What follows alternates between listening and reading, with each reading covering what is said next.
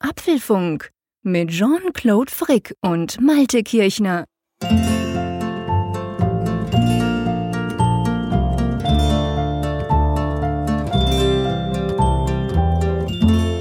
Apfelfunk 35 aufgenommen am Donnerstag, 3. November und ja, wir sind einen Tag später. Denn Jean-Claude, ich hoffe, dir ist nicht äh, das, die ganze Kritik an der Apple Keynote auf den Magen geschlagen. Hallo Malte, nein, nein. Ich habe mir zwar tatsächlich gestern den Magen verdorben, ganz eine merkwürdige Nummer. Weder, dass ich jetzt alkoholisch über die Stränge geschlagen hätte oder sonst was, ganz komisch. Hab wohl irgendwas gegessen und musste dann wirklich am Abend Vorfee geben. Da war ich völlig flach und offline. Ähm, ja, aber hat nichts mit der, mit der Kritik zu tun. Weder am Apfelfunk noch an den neuen MacBook Pros, auch wenn das ja, gell, ein großes Thema ist für uns in dieser Folge vom Apfelfunk. Oh ja, ein ganz großes Thema. Also ich habe ja letzte Woche gedacht nach unserer Folge, oha, wir sind ganz schön hart ins Gericht gegangen mit Apple und der Keynote. Aber was danach dann so im Netz zu lesen war, da habe ich gedacht, meine Güte, sind wir noch glimpflich und nett mit Apple und der Keynote umgegangen.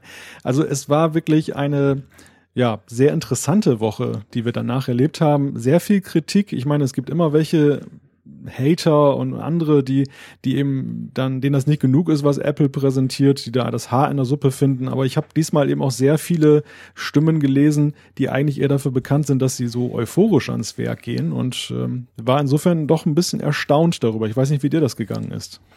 Äh, jein, eigentlich nicht unbedingt. Ich, ich habe sowas, also ich erwarte es inzwischen fast immer, weil, weil Apple halt nach wie vor, obwohl man jetzt sagen könnte, ja, hey, aber seit Jahren ist es so, ähm, es sind immer gigantische Erwartungen an diese Keynotes, trotzdem eigentlich jedes Mal selbst obwohl man im Vorfeld ja inzwischen auch schon viel mehr weiß, als das früher der Fall war, die werden dann logischerweise selten bis gar nie, ähm, werden die quasi eingelöst und danach bricht dann jeweils so ein bisschen die Negativpropaganda, also einfach das Negativzeug drüber. Und ich muss jetzt bei mir auch sagen, dass es bei mir, ich habe extrem viel gelesen, wir werden das dann noch ein bisschen aufdröseln, wer da was, wie, wo, was geschrieben hat. Bei mir ist es inzwischen so eine Woche nach der Keynote so, dass ich die neuen MacBook Pros inzwischen eher schon positiver wieder sehe. Also ganz, ganz eine witzige Geschichte. Ich war am Anfang klar, super spannend und dann eben, wir haben am Freitag ja dann unsere Spezialsendung aufgenommen letzte Woche. Da waren wir ja beide auch recht ernüchtert. Inzwischen muss ich sagen, ich finde, es macht durchaus Sinn. Aber du, ja, da werden wir drüber sprechen, aber wir haben noch ein paar andere Themen, oder? Ja, wir haben noch eine ganze Reihe anderer Themen.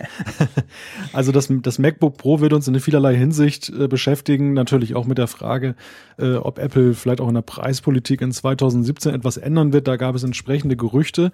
Dann hat es eine neue Beta-Version gegeben. iOS 10.2 ist raus als Beta-Version, wie gesagt, und wir werfen mal einen Blick darauf, was im nächsten großen Punkt 1 Release sozusagen dann kommen wird. Genau, und dann, äh, last but not least, werden wir auch über die Apple Watch Nike Plus Edition sprechen. Das ist ja die äh, quasi, ich sag mal, die Sportversion der Apple Watch Series 2. Die habe ich seit Montag und da denke ich, ist es gut durchaus Zeit oder können wir mal ein erstes Zwischenfazit ziehen. Ja, und dann werden wir natürlich auch noch ein bisschen Feedback machen, oder? Ein bisschen ist gut, ja. also solange wie halt in diese Sendung passt. Ich meine es mehr so, nicht, dass wir nur ein bisschen Feedback hätten. Das ist definitiv nicht der Punkt. Äh, wie ist der aktuelle Stand? Wir machen es jetzt nicht mehr in Seiten, gell? Wir können es jetzt quasi ähm, runterbrechen auf, äh, auf Anzahl Feedback, oder? Genau, also wir, wir wiegen das Feedback nicht mehr in Kilo sozusagen, sondern wir können es quantitativ beziffern. 92 Zuschriften sind aktuell cool. in der Pipeline. Ja, einige, die warten schon etwas länger auf einen, eine Antwort oder einen Vortragen. Also äh, herzliche Entschuldigung an all jene, aber ihr wisst ja, wir widmen uns dem Feedback auch sehr intensiv und versuchen eben auch bestmögliche Antworten zu geben. Deshalb die Geduld wird hoffentlich belohnt damit, dass wir eben auch uns dann differenziert damit auseinandersetzen. Genau, und dann ganz am Schluss äh, werden wir auch unsere Spender verdanken. Da gab es wieder einige. Wir haben ja in der letzten Spezialfolge das absichtlich auch weglassen. Das war wirklich eine Spezialfolge ausschließlich um die Keynote rum. Aber jetzt in der in Anführungszeichen normalen Apfelfunk 35 werden wir am Schluss auch noch mal kurz auf unsere Spender zu sprechen kommen. Das ist nämlich auch eine schöne Entwicklung. Aber du, schöne Entwicklung hin oder her. Ähm, man könnte schon sagen, Apple ist so ein bisschen in einem Shitstorm seit letzter Woche, oder? das kann man sicherlich so sagen, ja. Also, ähm, wie gesagt, ich habe den Eindruck, dass Apple auch diesmal Schelte von Seiten bekommen hat, die eigentlich eher unverdächtig sind, dass sie so negativ reagieren auf ein Event. Also wirklich eingefleischte Blogger und Podcaster sind alle am Schimpfen, am Kritisieren.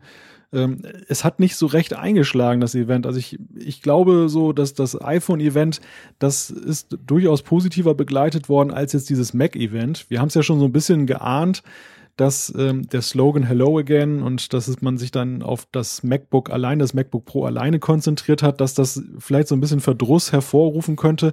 Aber ich war dann doch, muss ich sagen, erstaunt, wie viele eben dann und wie vielfältig eben auch Apple da die Kritik in, in, entgegengeschlagen ist. Wobei ich jetzt aktuell die letzten 24 Stunden auch schon wieder eine gegensätzliche Bewegung sehe. Insofern schmunzelte ich vorhin ein wenig, als du sagtest, äh, dass du das MacBook Pro jetzt schon wieder etwas positiver siehst. Ich, ich sehe auch viele der Kommentatoren, die jetzt eine andere Perspektive mhm. entwickeln, mhm. die auch schon wieder sagen, naja, gib dem noch mal ein bisschen Zeit, betrachtet jetzt mal das MacBook Pro für sich und dann reden wir mal über die Macs im nächsten Frühjahr. Ja, genau. Ich, ich glaube, das ist auch ganz wichtig und das werden auch wir jetzt hier machen, wenn wir das so ein bisschen eine Auslegerordnung und das so ein bisschen äh, einordnen und kommentieren ich glaube, man muss wirklich trennen zwischen, zwischen der Apple, ähm, ich sag mal, der Kritik an Apple äh, im Sinn von, hey, ihr bringt da nur zwei Notebooks, what the fuck, was ist denn los?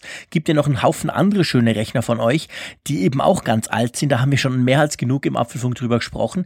Und dann natürlich an der Kritik des Gerätes selber, welcher auch recht vielfältig ist, welche sich dann meistens entweder um den Preis dreht und oder auch äh, eben um die Schnittstellen. Und ich denke, wir, wir nehmen das mal auseinander. Ich glaube, lass uns mal ganz generell, das ist mir noch wichtig. Ich, ich finde, Apple hat ja, und das ist untypisch, aber da können sie wahrscheinlich nicht mal groß was dafür. In diesem Fall hatten sie ein ganz, ganz schlechtes Timing. Ich meine, am Mittwoch hat Microsoft ein wirklich gutes, spannendes und auch großes Event veranstaltet. Am Donnerstag kommt dann Apple mit diesem Hello Again Slogan, der natürlich logischerweise ganz viel ähm, Emotionen weckt und auch geschichtlich eine ganz wichtige Sache ist bei Apple.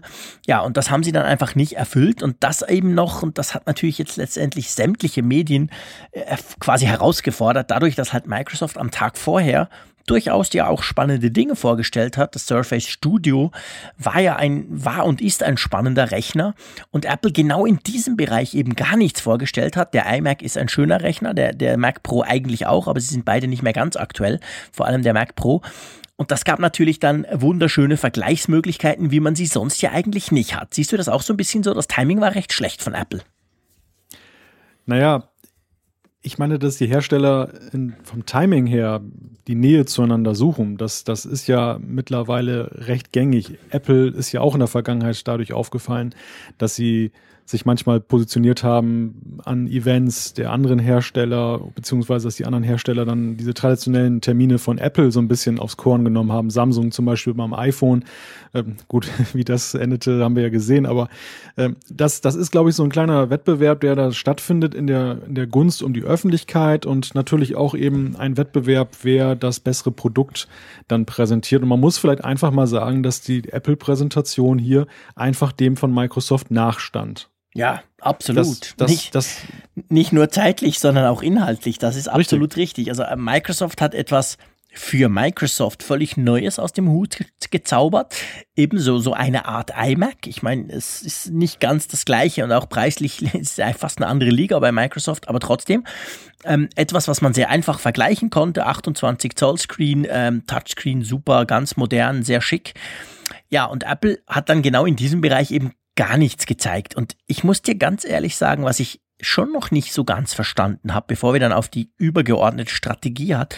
Ich glaube ja, Apple hat durchaus seine Gründe, jetzt noch keine neuen anderen Desktop Macs gezeigt zu haben. Stichwort Intel, da werden wir nachher drüber sprechen. Aber was ich nicht so ganz verstanden habe, nach so einem Event am Mittwoch, wo du siehst, wow, Microsoft überrascht, und zwar überrascht eigentlich die ganze Presse, die da war, mit etwas, ich sag mal, innovativem. Die Frage ist dann, ob man das Ding jemals wird kaufen können, es ist schweineteuer und ob es überhaupt bei uns auf den Markt kommt. Aber es ist ein anderes Thema. Das, äh, in dem Moment waren alle überrascht, wow, Apple, äh, Microsoft bringt den ersten, seinen ersten Desktop-Rechner, cool.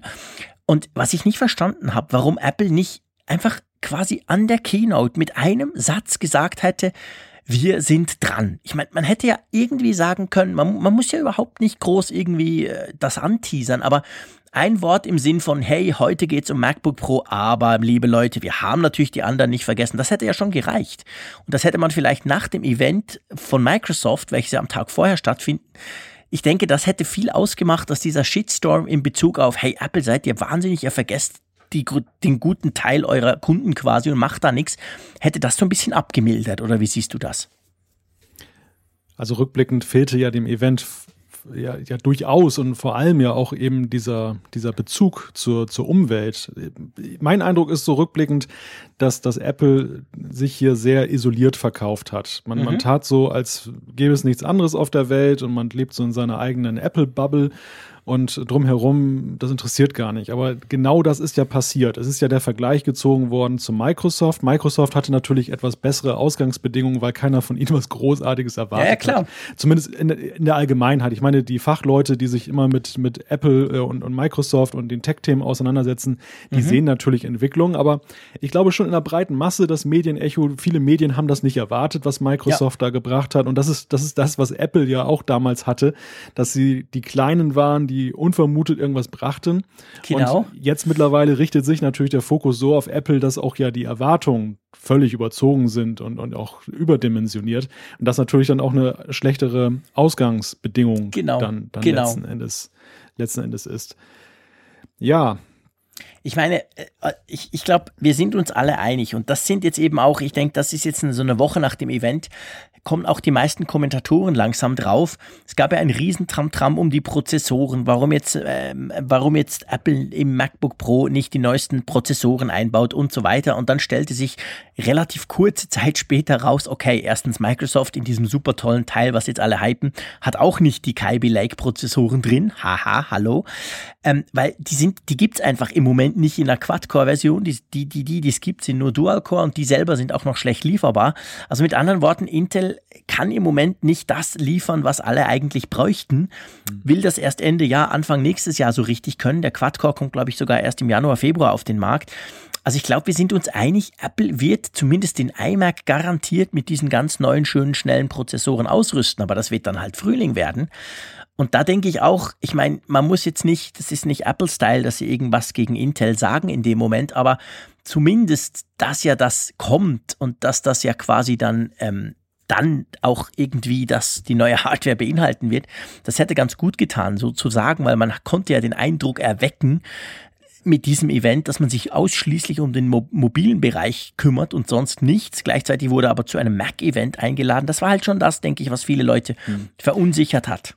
Ja, ich würde das gerne noch ein bisschen konkretisieren. Also einerseits ähm, nach dem Microsoft-Event hätte Apple eigentlich die Touchbar noch offensiver verkaufen müssen. Und zwar dahingehend, dass man wirklich auf das eingeht, was ja auch die meisten Kommentatoren hinterher gesagt haben, dass es so ein Philosophiestreit ist. Mhm. Microsoft sieht die Zukunft im Touchscreen. Ähm, Apple sieht sie eben nicht dort, beziehungsweise eben nur in einer abgewandelten Form. Und ich erinnere mich an früher, wo Apple ja eben auch, wir erinnern uns an das iPhone, gesagt hat, äh, das ist einfach das bessere Smartphone mit einem Touchbildschirm. Jetzt haben wir die umgekehrte Situation. Sie sagen, eine Tastatur ist eigentlich das Nonplusultra. Mhm. Und ähm, damals hat man sich nicht gescheut, eben das andere zu verdammen, das andere dann als, als überflüssig und falsch darzustellen. Und das hat man hier, finde ich, sehr dezent gemacht. Also nach meinem Begriff zu dezent, als mhm. dass Microsoft halt immer noch ziemlich gut aussieht, zumindest jetzt in der Apple-Darstellung. Mhm. Und das, das hätte man offensiver machen müssen und genauso gebe ich dir recht, dass eben auch ein, ein klärendes Wort von Apple sinnvoll gewesen wäre zu der Prozessorenfrage, die ja tatsächlich augenscheinlich die, die gesamte Mac-Geschichte dominiert, äh, bestimmt. Nun habe ich heute einen Kommentar gelesen, dass Apple ja auch so ein bisschen da ja, Roulette gespielt hat, sozusagen mit dem Abwarten einer Prozessorgeneration und dass diese mhm. Wette auf die Zukunft nicht aufgegangen ist, weil Intel das nicht geregelt bekommen mhm. hat. Aber dennoch ist es ja so, die, die total überzogenen Erwartungen, die wir hier erlebt haben und die ja augenscheinlich breitflächiger da waren, die haben eben auch damit zu tun, dass, dass Apple ja nun auch ähm, so lange auf sich hat warten lassen mit einem großen Mac-Event und das mhm. jetzt so wenig bei rübergekommen ist. Mhm. Und natürlich war die kollektive Enttäuschung davor programmiert. Ich glaube, dem hätte man etwas Einhalt gebieten müssen, dass man eben auch sagt, naja, passt auf. ähm, ohne dass wir sagen, was wir jetzt, was wir jetzt vorhaben. Ja, Aber genau. wir, wir, sind, wir sind beim Mac immer noch dabei. Also Genau. das ist ja die Kritik, die bei vielen aufgekommen ist nach dem Motto, Tim Cook, der hat kein Herz für den Mac. Der, Ja, der, genau. der mag nur iOS-Geräte. Genau. Das ist sicher Quatsch, denke ich. Und das haben die Apple-Leute ja dann na, im Nachgang, in den Tagen danach, in verschiedenen Interviews auch gesagt. Aber ich gebe dir völlig recht, das hätte auf die Bühne gemusst. Das hätte man direkt auf der Bühne sagen müssen.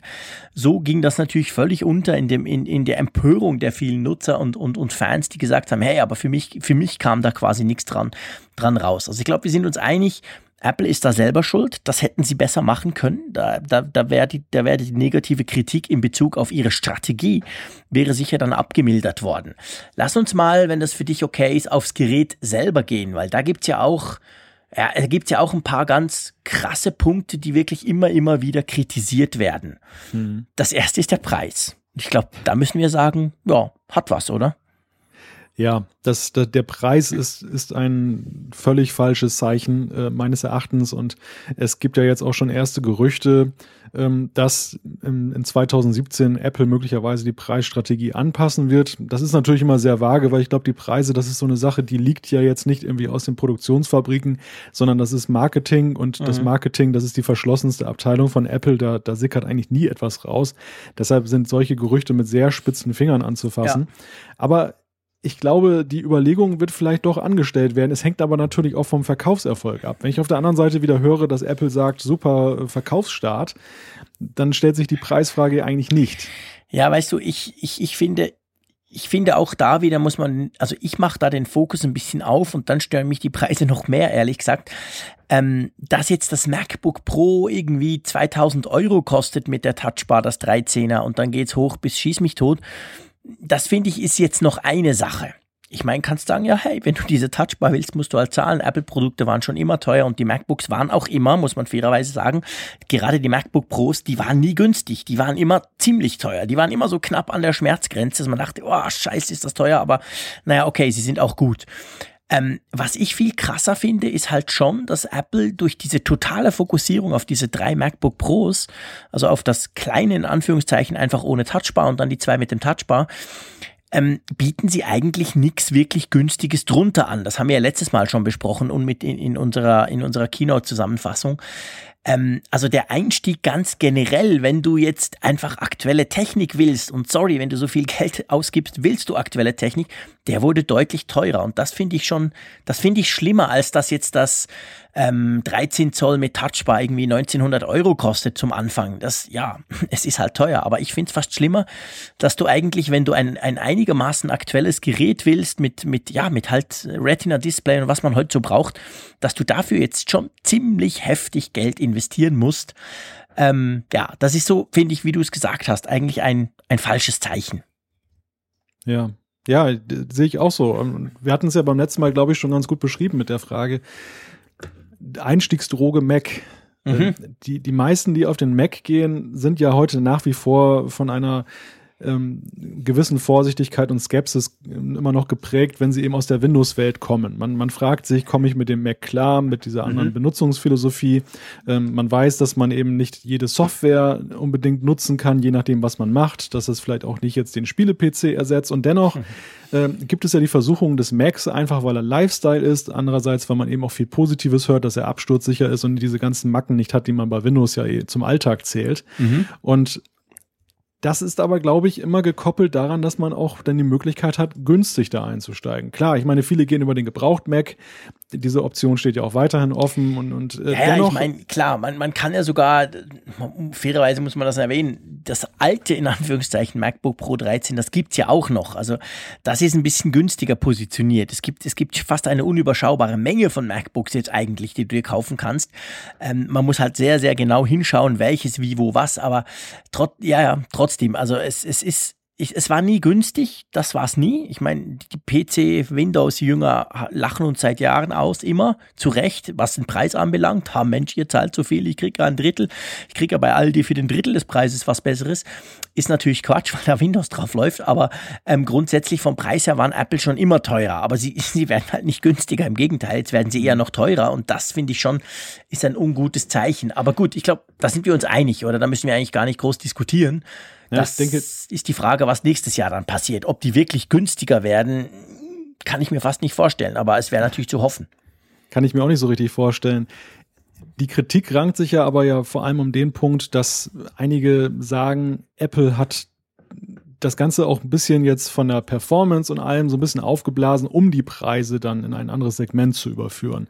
Und das ähm, ist ja so eine Kritik, die gab es ja auch schon so ein bisschen beim iPad Pro dahingehend, dass ja auch gesagt wurde von einigen, naja, schön und gut mit dem Stift und der Tastatur, dass ich diese Möglichkeiten jetzt habe, aber damit hat man sich eigentlich in erster Linie eine Rechtfertigung geschaffen, dass man sagt, das ist so viel leistungsfähiger, ähm, da ist auch ein höherer Preis mhm. angemessen.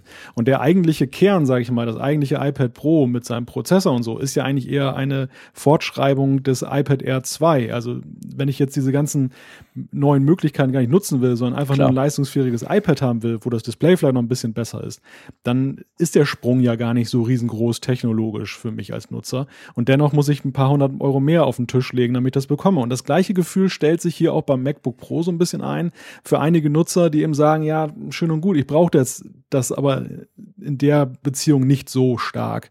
Und ähm, naja, es, es wird sich zeigen, letzten Endes gelten da die Gesetze der Marktwirtschaft. Und äh, jetzt gibt es erstmal einen ziemlichen Hype augenscheinlich. Nach, dennoch, also trotz der Kritik, die Leute kaufen's. Ähm, aber nachhaltig äh, wird, denke ich, der Preis definiert. Ja. Und zwar in der Frage, wie die nächsten Monate einfach vom Kaufverhalten laufen. Das ist so. Und sie werden, ich meine, sie werden nicht drum rumkommen, im, im unteren Preissegment auch jetzt mal was Aktuelles zu bringen. Also eben sei das das MacBook selber, dass das noch ein bisschen günstiger wird. Oder eben, dass sie doch ein ein MacBook Air vielleicht sogar ein besseres machen. Kann ich mir zwar ehrlich gesagt nach, den, nach der letzten Keynote eben gar nicht mehr so recht vorstellen. Eher wird dann das MacBook Pro, das kleine, noch ein bisschen günstiger, dass man das dann quasi als in Anführungszeichen Profi-Einstieg als richtiges brauchen kann. Naja, bleibt abzuwarten. Aber lass uns mal äh, zum zweiten ganz, ganz großen Kritikpunkt, der ja, der ja überall extrem hoch gepoppt ist und den ich ehrlich gesagt gar nicht nachvollziehen kann. Da habe ich inzwischen, inzwischen eine dediziert andere Meinung. Das ist die Geschichte mit den Schnittstellen. Das hat ja unglaublich viele Leute aufgeregt. ja, das war ja erwartungsgemäß, kann man schon sagen. Wir haben ja da beim letzten Mal auch dran erinnert, dass das so ein bisschen vergleichbar ist mit dem, mit dem Wegfall des optischen Laufwerks, des CD-Laufwerks beim MacBook Air. Ist ja seinerzeit auch sehr kritisch begleitet worden und in die gleiche Richtung geht jetzt die Sache, dass man alles auf äh, USB-C bzw. Thunderbolt 3 geändert hat.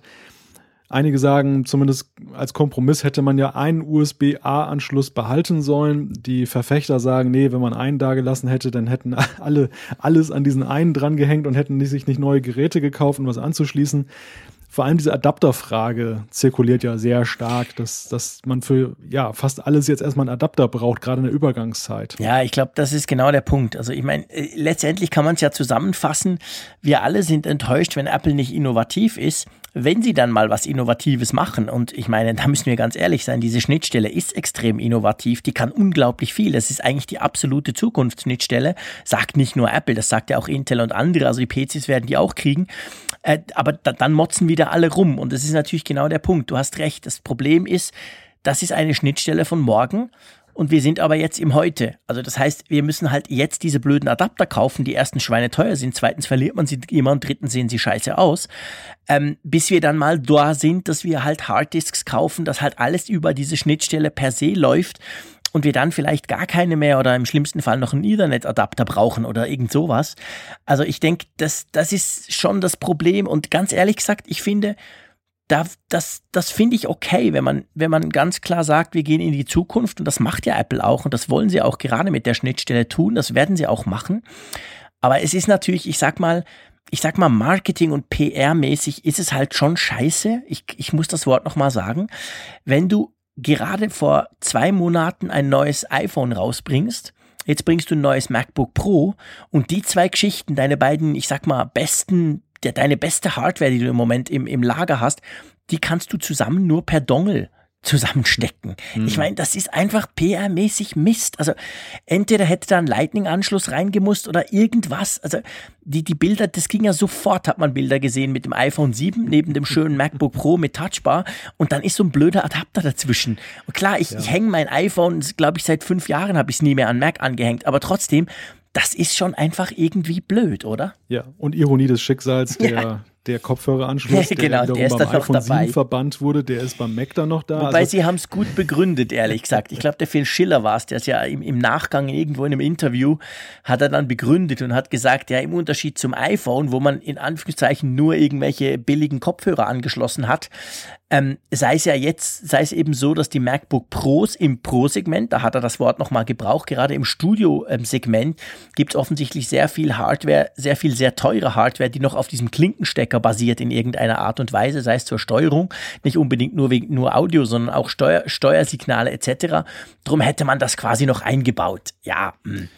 Hm. Stört hm. wahrscheinlich weniger als das Weglassen, äh, also beziehungsweise als die fehlende Möglichkeit, ein iPhone 7 damit einigermaßen elegant anzuschließen. Ja, also für mich ist das aber auch eine sehr PR-Sprech-Antwort, denn äh, es ist ja doch durchaus so, dass ja viele Musikgenießer eben auf dem iPhone auch äh, durchaus sich wertige Kopfhörer da angeschafft haben und die entsprechend benutzen so ganz abtun kann man das ja letzten Endes auch nicht. Und ähm, es gab da ja auch Messungen, die CT hat das unter anderem gemacht, die haben den Adapter äh, auf Klinkenstecker äh, beim, beim iPhone mal durchgemessen. Der Normalnutzer mit billigen Kopfhörern, den du ja angesprochen hast, der wird da keinen Unterschied bemerken. Ähm, es könnte aber durchaus sein, dass so der High-End-Nutzer, der jetzt so ganz wertige Kopfhörer da anschließt über Klinkenstecker, über den Adapter auf Lightning, da doch irgendwie leichte Einschränkungen in seinem Audiogenuss feststellt. Insofern, so ganz ist das ja auch nicht von der Hand zu weisen, dass das jetzt ein bisschen krumm ist.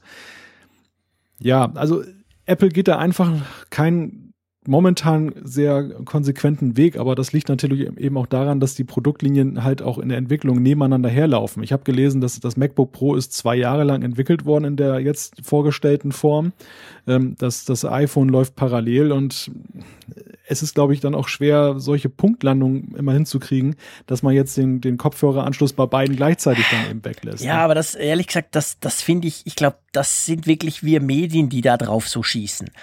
Ich finde, Apple hat klar gemacht, warum sie den Kopfhöreranschluss beim iPhone weglassen. Das kann man gut finden oder nicht, aber das ist in sich konsistent und macht in meinen Augen absolut Sinn. Punkt. Das ist, aber ich finde nicht, dass das heißt, sie haben ja nicht gesagt, der Kopfhöreranschluss per se ist scheiße, wir wollen den nie mehr irgendwo sehen. Sie haben auch gesagt, bei einem Mobilgerät und überhaupt und speziell beim iPhone macht er keinen Sinn mehr. Punkt. Ähm, von dem her finde ich jetzt, den dann nur wegzulassen, damit wir eben nicht drüber schreiben, haha, aber beim MacBook Pro habt ihr ihn noch drin. Äh, sorry, wenn der noch Platz hatte und wenn der dort noch irgendwie irgendwas Sinnvolles tun kann, ähm, why not? Also das finde mhm. ich jetzt gar nicht so schlimm, aber ich hätte nee. gefunden, ein Lightning-Anschluss hätte da reingehört. Ja, sicherlich. Aber ich, ich, ich, muss, ich muss dennoch widersprechen, denn es ist ja so, vom Nutzer ist das ja alles erstmal nicht gewollt, aber danach kann man nicht gehen. Apple geht immer den Weg, dass sie das herausbringen, was sie für die Zukunft halten, was sie für das Richtige halten. Und die Argumente, die ja für das iPhone gelten, dass man sagt, der Kopfhöreranschluss ist entbehrlich, gelten meines Erachtens ja für das MacBook genauso, denn die, die Zukunft ist kabellos. Ähm, alles, was da am MacBook ist, ist ja auch ein bisschen darauf ausgerichtet, eben zu vereinheitlichen und da, also da, wo nötig, noch Kabel zu machen, ansonsten aber eben auch wireless alles äh, zu absolvieren. Und also diese, diese Legendenbildung auf der einen Seite, auf der anderen Seite dann wieder zu negieren, finde ich dann auch ein bisschen schwierig und ich glaube, das kommt beim Nutzer, beim Kunden dann auch ein bisschen widersprüchlich an. Kann man nicht leugnen. Ja, mag sein. Ich kann es nicht so ganz nachvollziehen. Ich, mich stört das jetzt ehrlich gesagt gar nicht. Also gut, mich stört schon beim iPhone nicht, dass er weg ist, aber mich stört es auch entsprechend nicht beim MacBook Pro, dass er da ist. Ähm, wann hast du das letzte Mal einen Kopfhörer eingesteckt bei deinem MacBook Pro? Bei meinem MacBook Pro, wenn ich eins hätte. hätte ja, egal. Oder bei deinem, ist ja egal, einfach bei deinem quasi MacBook Air oder was auch immer. Bei deinem portablen Mac-Rechner, sagen wir es mal so. Ja, da brauche ich es ehrlich gesagt weniger als äh, genau. bei meinem iPhone. Und das ist eigentlich, wie gesagt, der Punkt, dass das eben, ich merke, den, den, der Verlust auf dem iPhone ist in Anführungszeichen schmerzlicher. Ich meine, es ist ja nicht schmerzlich, weil ich einen Adapter jetzt habe und ähm, das weiter nutzen kann, aber spürbarer ist es einfach. Ich komme eher in die Verlegenheit, da einen Klinkenstecker in der Hand zu halten beim iPhone, als jetzt eben beim MacBook. Insofern, da wäre es nun wirklich komplett entbehrlich gewesen für mich, da jetzt noch einen Kopfhörerstecker reinzumachen. Mhm. Genau aus diesem Grund gehe ich eben davon aus, es muss noch irgendeinen einen, Nutzerkreis geben, der Apple tatsächlich wichtig ist, weil sonst hätten sie es weggelassen. Ja, also ich, da glaube ich dem Phil Schiller durchaus, dass es offensichtlich irgendwas gibt, was, was die noch nutzen. Ich gebe dir recht, ich habe schon seit gefühlten Jahren nie mehr was eingesteckt dort bei diesem Klinkenanschluss bei meinem MacBook Pro. Ähm, aber äh, ja, aber weißt du, Jean-Claude, äh, hier zeigt sich aber in unserer Diskussion auch ein Kritikpunkt oder eine, ja, eine Aussage, die ich auch in, den letzten, in der letzten Woche eben häufig gelesen habe, dass ähm, es eben einen Streit gibt, auch zwischen den, den äh, Freunden und Betrachtern, Beobachtern der, der Apple-Entwicklung, die eben sagen, ja, auf der einen Seite eben Zukunft und was Apple gemacht hat, ist jetzt Zukunft und auf der anderen Seite aber den Bezug zur Gegenwart, der, den Bedürfnissen der Nutzer im, im Jetzt und Heute eben herzustellen. Und das ist immer so eine Gratwanderung, die hat Apple ja immer schon ähm, für sich unterschiedlich entschieden. Mal haben sie eben das gemacht, was die Leute wollten. Wir denken nur mal daran, dass sie ja USB 3 letztendlich ja doch noch eingeführt haben, obwohl ja erst die, die Leitlinie war, USB 3 wurde lange ignoriert und äh, stattdessen setzte man auf den, den Thunderbolt-Anschluss. Und auf der anderen Seite haben sie aber immer wieder gesagt, das, was noch populär ist im Moment, ist jetzt für, aus ihrer Sicht überkommen, ist nicht die Zukunft, also weg damit, bevor alle anderen das. Eigentlich haben sie es meistens haben. so gemacht, weil auch USB 3 kam so spät, würde ich mal sagen. Ich meine, das war der einfach der, der gigantische Marktdruck, den es ja gab, weil sich das brutal durchgesetzt hat und Thunderbolt alleine halt nicht. Es war beim Firewire ja auch so. Sie haben sehr lange mhm. gesagt, Firewire ist die Zukunft. Dann haben sie gemerkt, okay, wir sind die Einzigen, die Firewire einbauen. Äh, müssen wir wahrscheinlich noch was anderes dazu machen. Aber sonst sind sie eigentlich, denke ich, schon konsequent. Sie sind konsequent, wenn sie was für die Zukunft halten, dann bauen sie das ein und schmeißen den Rest raus. Punkt. Das war eigentlich schon bei, bei vielen Techniken so, haben wir schon ein paar ja, Mal besprochen. Nein, aber ich, ich meine ja nicht, dass sie zurückgehen zu etwas. Das tun sie in der Tat ja wenig oder fast gar nicht. Aber dass sie von etwas offensiv Abschied nehmen, mhm. also die, diesen Abschied von USB-A, den hätte man ja auch zu einem anderen Zeitpunkt machen können. Ähm, Apple ist ja nicht immer so, dass sie jetzt alles dann gleich verabschieden und dann, dann, dann würden sie womöglich auch dann äh, schon dem, dem Stromkabel dann Adieu sagen. Nee, aber sie sind natürlich meistens die Ersten. Also ich meine, sie waren die Ersten ja. beim CD-Laufwerk, sie waren die Ersten bei der Diskette, sie waren die Ersten beim Ethernet, wo es hieß, hey, wir haben jetzt Wireless LAN, Ethernet braucht es nicht mehr. Und sie sind jetzt die Ersten beim USB-A. Also von dem her passt das. Ob uns, mir das als Benutzer jetzt passt, sei was anderes. Aber es geht nicht um, was es passt. Es, es geht darum, um, es geht um den Zeitpunkt. Weißt du, du musst, du musst deine deine Käufer ja dennoch immer noch mitnehmen auf diesem Weg. Und das ist in der Vergangenheit ja aber vielem gelungen. Also zum Beispiel der Abschied vom CD-Laufwerk, da weinte nachher keiner mehr nach. Das gab eine kurze Debatte und dann war es vorbei und dann war es gegessen.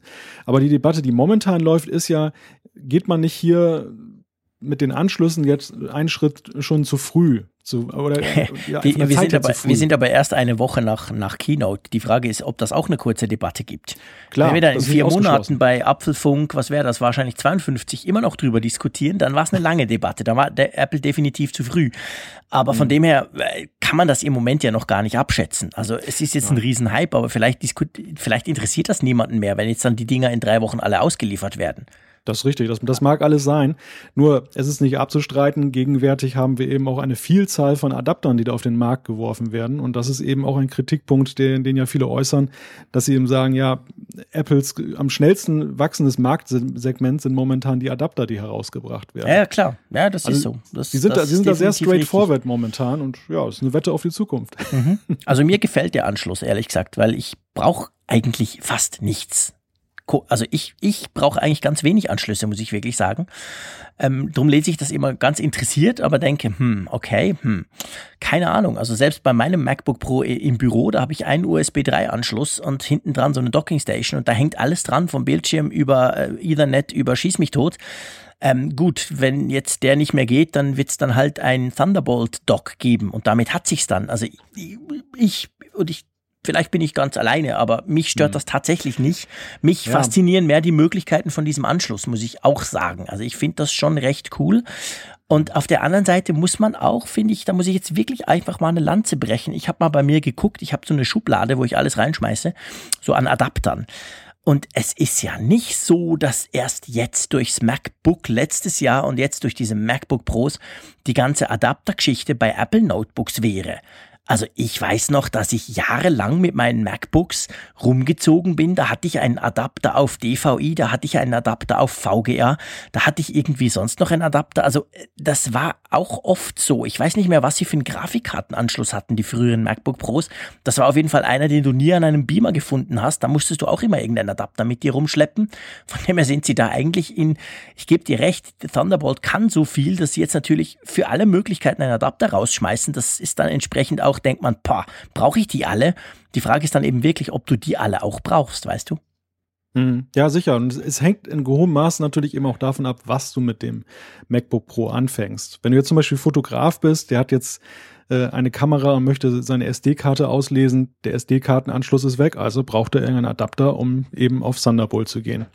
Ähm, für viele andere, andere Anwendungen, zum Beispiel USB-Stick oder externe Tastatur, wenn die noch irgendwie per USB angeschlossen wird, brauchst du entsprechende Adapter.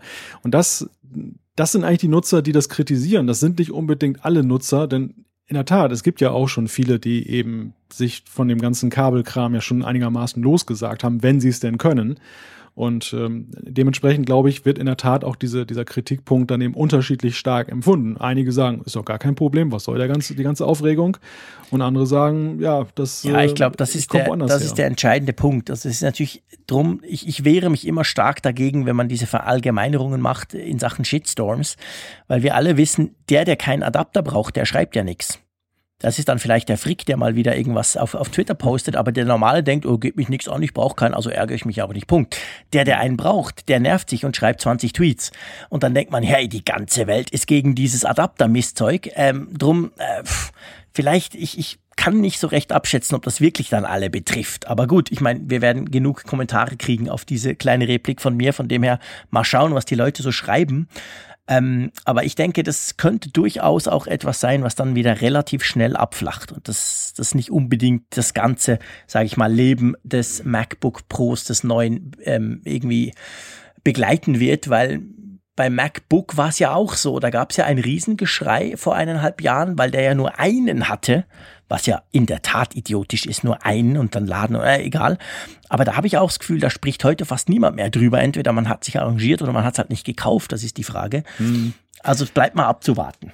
Ja, das, das ist natürlich auch der Punkt. Die, die Aufregung legt sich, weil diejenigen, die es kritisieren und dann nicht kaufen, die orientieren sich anderweitig. Ähm, das ist insofern, glaube ich, auch ein Punkt, den man sehen muss. Aber ich, ich möchte dir insofern beipflichten, es gibt auch noch ein anderes Beispiel, wo man eben sagen kann, da ist eine spezielle Zielgruppe, die aufbegehrt, die aber eben nicht die Masse ist.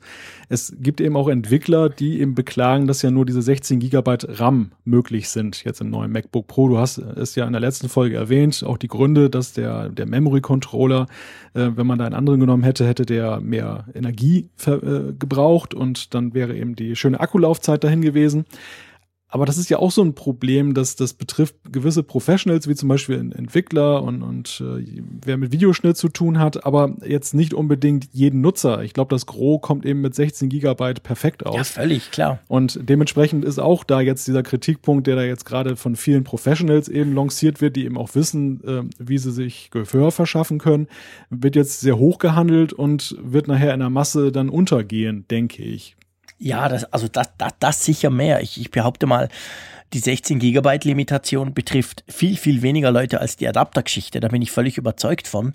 Das sind letztendlich tatsächlich ein paar wenige. Ähm, ich glaube auch nicht, dass die, also ich glaube, wenn du es dann nochmal runterbrichst auf die, die dann wirklich sagen, ja, aber mit 16 kann ich wirklich gar nicht arbeiten, dann sind es nochmal weniger, weil ich meine, du kannst auch 4K-Videoschnitt mit Final Cut Pro mit 16 GB machen, das funktioniert auch und zwar nicht so schlecht. Also von dem her, ähm, ist das, glaube ich, ein Kritikpunkt, der natürlich ein bisschen auch auf den Preis zielt, wo du sagst, ja, aber hey, ein MacBook Pro für, ich weiß nicht, was ist 3500 Euro, das ganz, ganz große, voll ausgebaute oder 3800 Euro, irgend sowas dann denkst du, ja, aber wenn du so viel Geld ausgibst für 2 Terabyte SSD und schieß mich tot, dann muss ich doch einfach auch 32 Giga RAM haben, sonst geht das ja gar nicht. Also ich denke, da wird dann das natürlich ein bisschen in Relation gesetzt, weil ja, niemand kauft für 1800 Euro und baut dann 32 Giga RAM rein. Also das ist dann wirklich das Profi, Profi, Profi. Und das wird dann genommen zum sagen, ja, okay, die Dinger sind nicht profitauglich. Ah, hm, ich fand es am Anfang auch ein bisschen merkwürdig, gebe ich zu. Einfach weil man sich gewöhnt war von den MacBook Pros, zumindest von den 15ern, dass man die immer auf 32 aufrüsten konnte in der Vergangenheit. Immer nur die teuersten Core i7-Versionen und so weiter. Also du musstest viel Geld auslegen, aber man konnte es zumindest machen. Und jetzt ging es nicht mehr. Aber jetzt so eine Woche später muss ich sagen, auch das hm, könnte sein, dass auch das wieder mal ein bisschen hochgekocht wird äh, und wahrscheinlich doch nicht so viele Leute wirklich betrifft. Ja, möglicherweise. Also es, es wird sich, die Zeit wird ja nun da zeigen, wo, wo die Reise ja. hingeht. Aber ich glaube, und wir hatten das ja in der letzten Folge schon festgestellt, Ähm, es ist natürlich auch nicht zu unterschätzen, dass eben auch unter den Pro-Usern allerhand Multiplikatoren sind und das ist natürlich schon irgendwo so ein, so ein Faktor, auch marketingtechnisch, den man nicht ganz unterschätzen darf, dass wenn die alle auf die Trommel hauen und sagen, hm, da bin ich jetzt überhaupt nicht mit einverstanden, dass das natürlich auch irgendwo dann sich im schlimmsten Falle in Verkaufszahlen niederschlagen kann. Das ist ja letztendlich auch Werbung, wenn ich eben sehe, dass jemand, den ich gewissermaßen schätze, den, den ich für kompetent halte, wenn der eben im, im Netz sagt, hm, das, das werde ich mir jetzt nicht kaufen, da bin ich abgekoppelt. Das spielt, glaube ich, schon so ein bisschen eine Rolle. Insofern ja, ja, klar. kann man, man, man kann, ich meine, Apple ist nicht gut beraten, wenn sie nur auf diese Influencer gucken und dann dementsprechend denen das alles versuchen, recht zu machen. Insofern ist es gut, dass sie ihren eigenen Weg gehen, aber sie dürfen sie auch nicht komplett außer Acht lassen. Das ist die Gefahr, die auf der anderen Seite droht. Ja, das denke ich auch. Also natürlich, klar, das ist, das ist niemals gut. Und wer sich davon beeinflussen lässt, ohne selber zu überlegen, was er denn eigentlich braucht, der kann sich natürlich von sowas durchaus dann auch negativ beeinflussen lassen.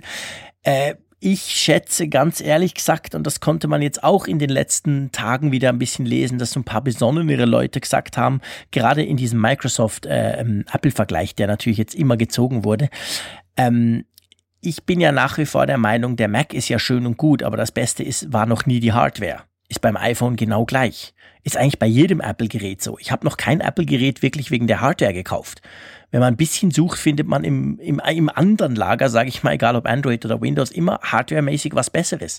Das, das, das, was für mich das eigentlich super Tolle dran macht, ist nach wie vor die Software und das, das Betriebssystem, muss ich dir ganz ehrlich sagen. Und ich denke schon, das Gesamtpaket ist das, was zählt. Und das Gesamtpaket ist halt mit, mit Mac OS, Sierra und dann entsprechender Hardware mit einem, passt halt sehr gut. Es funktioniert nach wie vor gut. Da hat sich eigentlich wenig dran geändert. Und darum bin ich auch nicht der Meinung, wenn, wenn Microsoft einen iMac-Klon bringt, ich sage es mal ein bisschen salopp, der kann natürlich ein paar Dinge, die das iMac nicht kann. Aber die große Frage ist ja dann nicht die, ähm, ob du jetzt diesen, ob du jetzt auch einen Bildschirm willst, den du quasi flachlegen kannst als Touchscreen dann, sondern die Frage ist die, gehst du weg vom Mac und gehst, gehst hin zu Windows? Und das finde ich ist eine viel weitreichendere Frage als nur, wenn der eine jetzt 32 Gigabyte RAM hat und der andere nicht. Ja, und ich finde, es wird momentan auch völlig überbewertet, was, was Microsoft da rausgebracht hat. Ja, natürlich, klar. Denn, die Dinge ähm, hat ja noch niemand gesehen und noch richtig. niemand in der Hand gehalten. Die, die, die Leute sind natürlich jetzt einfach, es imponiert ihnen, dass das Microsoft in der Lage ist, einerseits eben aus eigen, aus, aus einem Hause, aus einer Hand und dann auch noch ähm, etwas Innovatives dieses, diesen Ausmaßes eben herauszubringen. Das ist so ein Aha-Effekt. Und das ist genauso wie die Kritik bei Apple, ist das so ein, ein Moment in der Geschichte, der aber eben nach einiger Zeit verblasst und dann kommt die, die Frage der, der Nutzbarkeit eben auf lange Sicht. Und da denke ich auch, ist es nach wie vor so, dass die MacBook Pros da gewissermaßen ihresgleichen suchen, was das Gesamtpaket angeht. Das, das Paket muss nicht jedem Absolut. schmecken, aber ähm, man, man kann es kritisieren jetzt, weil man irgendwelche anderen Interessen hat, weil man bestimmte Dinge daran sehen möchte letzter Konsequenz ist aber schwer zu sagen, dass das jetzt ähm, überhaupt nicht funktioniert oder dass das jetzt irgendwie untergeht in, in einem Massenmarkt, dass nein. es da massig Alternativen gibt. Ich sehe da keine, ehrlich nein, gesagt. Nein, natürlich nicht. Ich glaube, jeder, der sich ein bisschen intensiver damit beschäftigt und vor allem jeder, der eben schon mit Mac OS gearbeitet hat und der jetzt vielleicht unglücklich ist, weil er findet, die neuen MacBook Pros seien A zu teuer, B, äh, was auch immer, was wir jetzt besprochen haben. Ich glaube nicht, dass eine große Masse dieser Leute dann wirklich in letzter Konsequenz auf Windows wechselt, weil eben, wie gesagt, das ist dann wirklich ein viel größerer Schritt. Und ähm, das macht ja auch dadurch, ich, ich würde mal sagen, es, es, es wurde ja viel davon gesprochen, trotzdem dann bei allen, die gesagt haben, ja gut, das MacBook Pro ist halt immer noch der Goldstandard bei den tragbaren P PCs oder Laptops. Das liegt ja nicht primär nur eben am, am, an der Hardware, so schön die auch sein kann. Das machen andere inzwischen auch gut. Ich meine, so ein Surface Book von Microsoft sieht auch sexy aus. Aber es ist eben, es ist die Kombination. Es ist die Kombination aus dem Mac-Betriebssystem und dem Mac und das funktioniert einfach perfekt zusammen. Das findest du sonst nirgends. Ich meine, es ist, ich bin ja immer noch erstaunt. Ich habe ja ein Surface Pro 4 und ein, und ein, und ein Surface Book von Microsoft. Ich brauche die auch ab und zu und staune immer wieder, wie schlecht die eigentlich zusammenarbeiten. Wie erstaunlich viele Fehler da immer noch passieren, obwohl der das auch aus dem gleichen Haus kommt.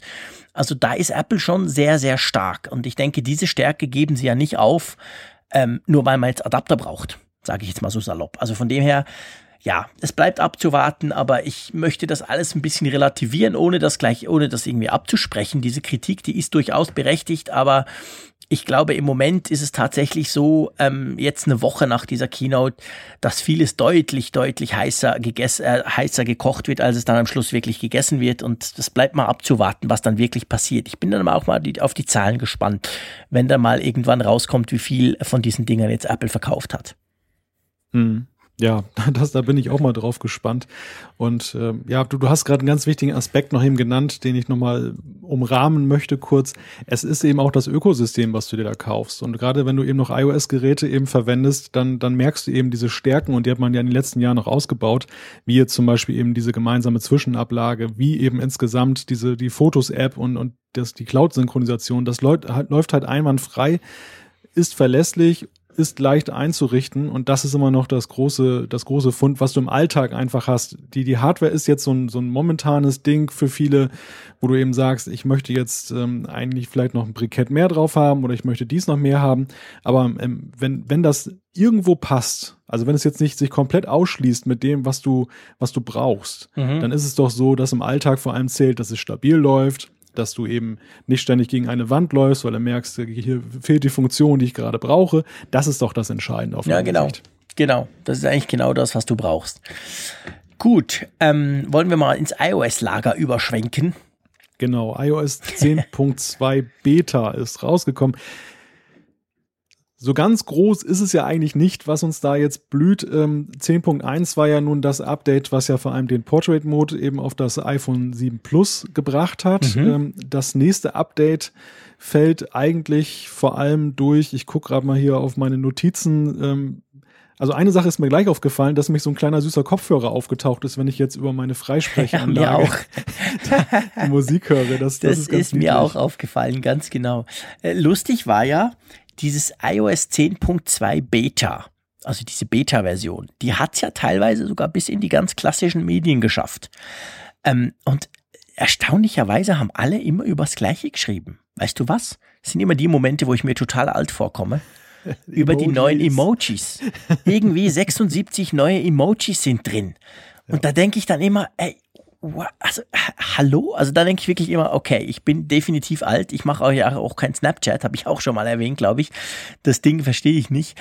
Und auch die Begeisterung an Emojis und die Begeisterung, wenn es jetzt ein Emoji gibt, das sich irgendwie den Kopf hält oder äh, keine Ahnung, ähm, die kann ich nicht so ganz nachvollziehen. Aber auf jeden Fall, Apple hat offensichtlich die allerneuesten Emojis eingebaut in das 10.2.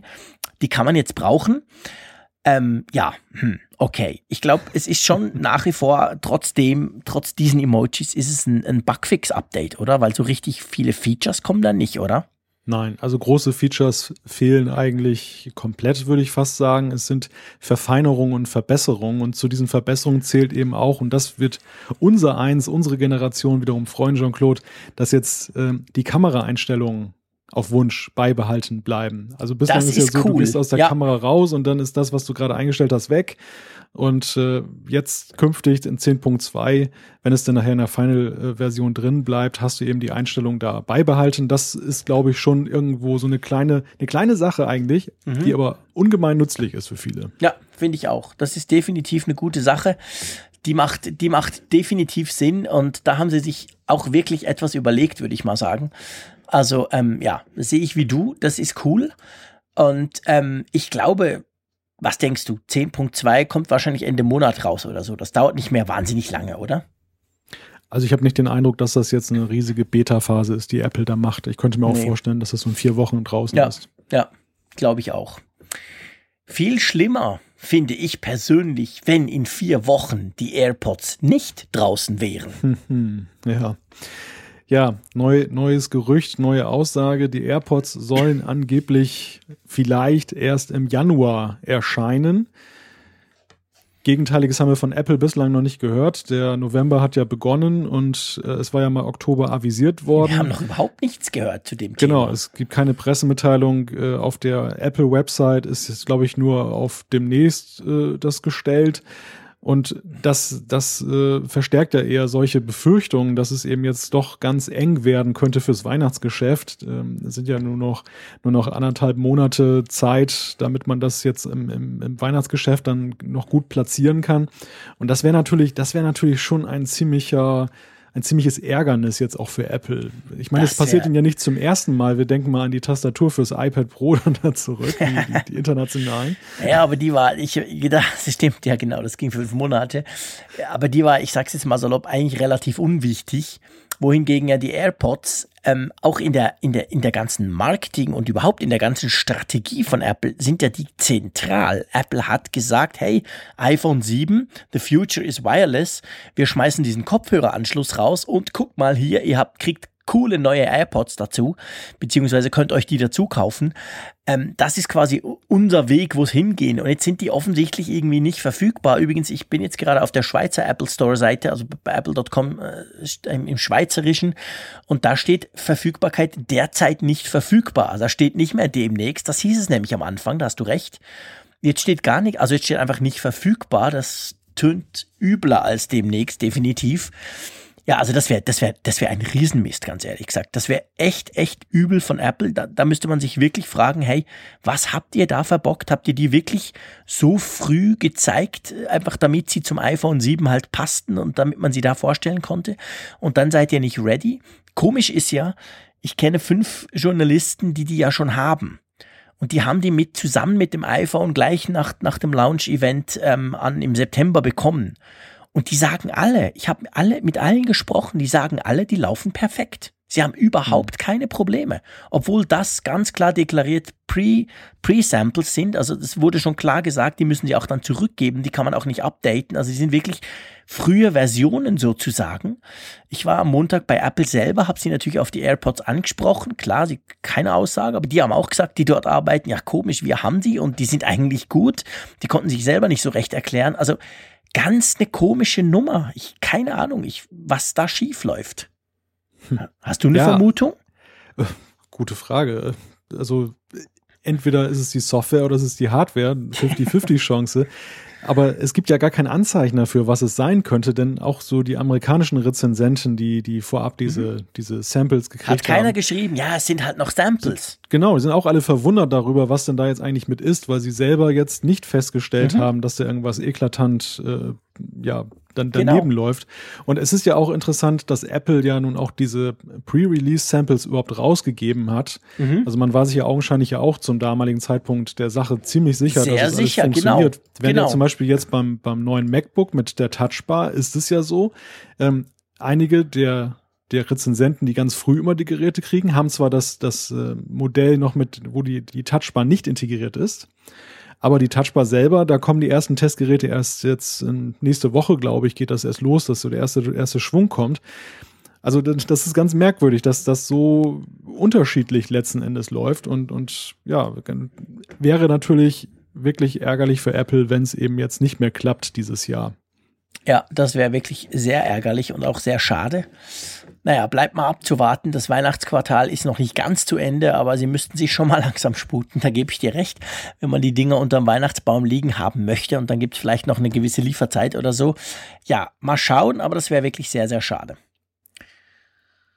Gut, ähm, du, ich habe da so eine neue Uhr. ja, ich, ich habe gehört, du, du joggst jetzt den ganzen Tag. naja, naja, nicht den ganzen Tag, aber ab und zu. Äh, ja, ich habe ich hab, äh, die Apple Watch Nike Plus Edition bekommen zum Test von Apple.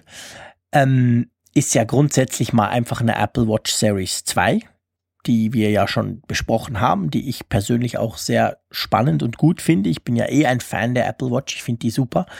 Ja, und die Nike Edition, Nike Plus Edition, die kommt natürlich, ich sag mal, martialisch sportlich daher. Die gibt's ja mit vier so Sportarmbändern, die man auch nicht einzeln kaufen kann.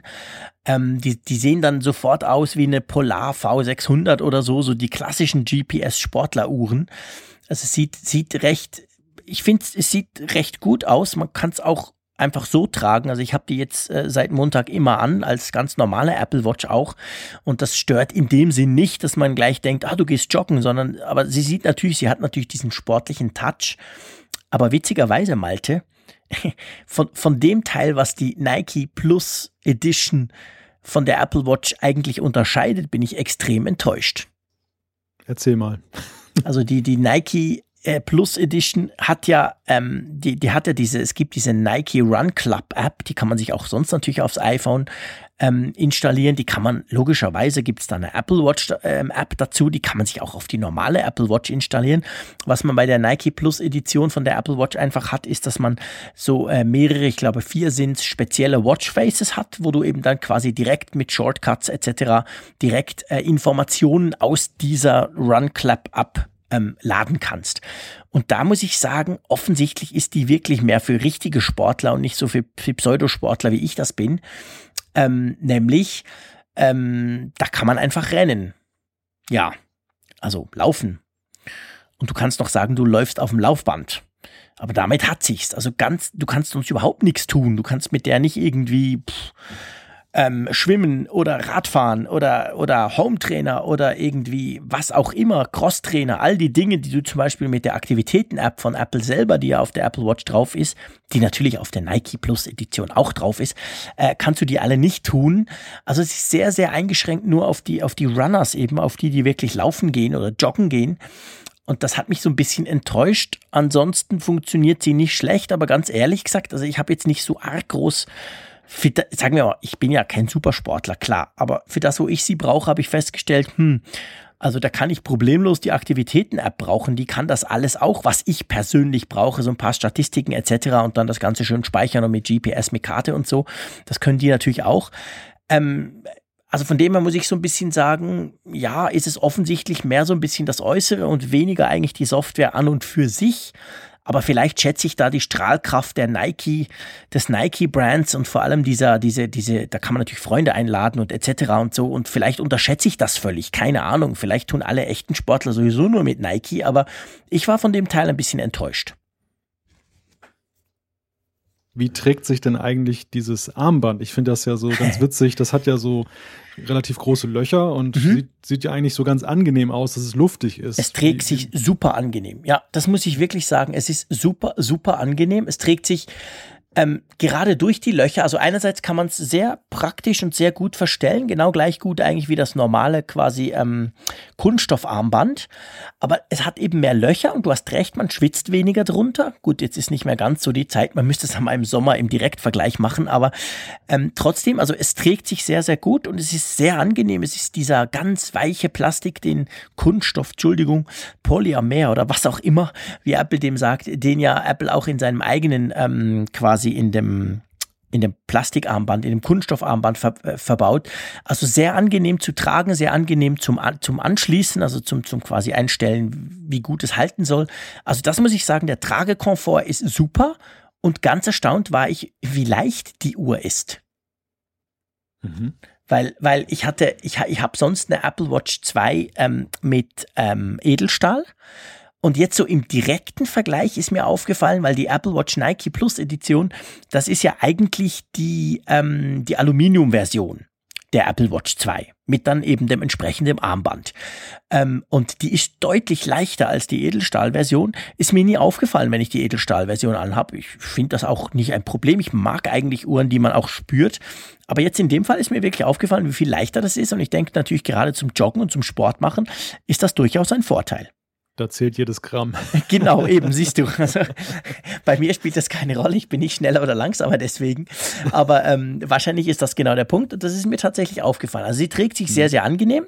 Und ich kann mir so durchaus vorstellen, selbst wer jetzt nicht irgendwie Megasportler ist, der es vielleicht sagt, hey, das ist einfach auch vom Designaspekt her eine ganz spannende Nummer, weil es ist, sieht zwar sportlich aus, aber es sieht nicht so sportlich aus, dass man nicht das den ganzen Tag tragen könnte oder zum Beispiel zu einem Hemd dazu oder so, passt trotzdem ganz gut. Also das, das gefällt mir, muss ich sagen. Also die kann man durchaus auch als in Anführungszeichen ganz normale Apple Watch brauchen.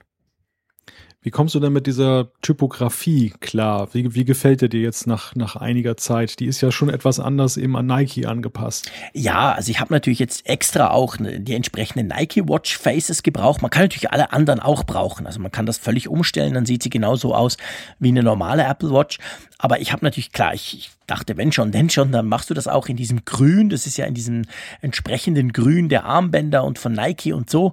Ähm, ist sehr übersichtlich. Man kann es extrem gut lesen, das muss ich wirklich sagen. Also auch die Schrift, wenn man dann diese Nike Run Club App eben braucht und zum Beispiel joggen geht und dann je nachdem, welche Informationen man sich auf dem Bildschirm anzeigen lassen will, äh, das, das ist sehr scharf, das wird sehr gut angezeigt. Klar, die Apple Watch 2 hat halt auch einen super hellen Bildschirm, das hilft natürlich da auch gut.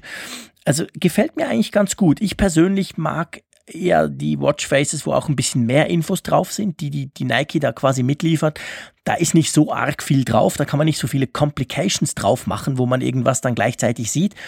Aber sieht, sieht gut aus und ist wirklich sehr, sehr gut ablesbar. Also es ist so ein bisschen erfrischend. Wir haben, glaube ich, schon mal drüber gesprochen, gell? Ich bin ja sowieso ein Fan von ab und zu meine Watchfaces zu wechseln und finde es total schade, dass man nur so wenig hat eigentlich. Darum war ich jetzt ganz erfreut, dass ich quasi jetzt vier neue habe. Ja, das ist vielleicht auch der Grund, dass, dass Apple ähm, mit WatchOS 3 noch nicht das jetzt komplett geöffnet hat für Watchfaces, mhm. weil das natürlich dann auch das Alleinstellungsmerkmal eben dieser Stimmt. Sondereditions ist. Klar. Die, die Hermes-Uhr äh, ja zum Beispiel auch und jetzt diese Stimmt, Nike die hat Plus. auch eine.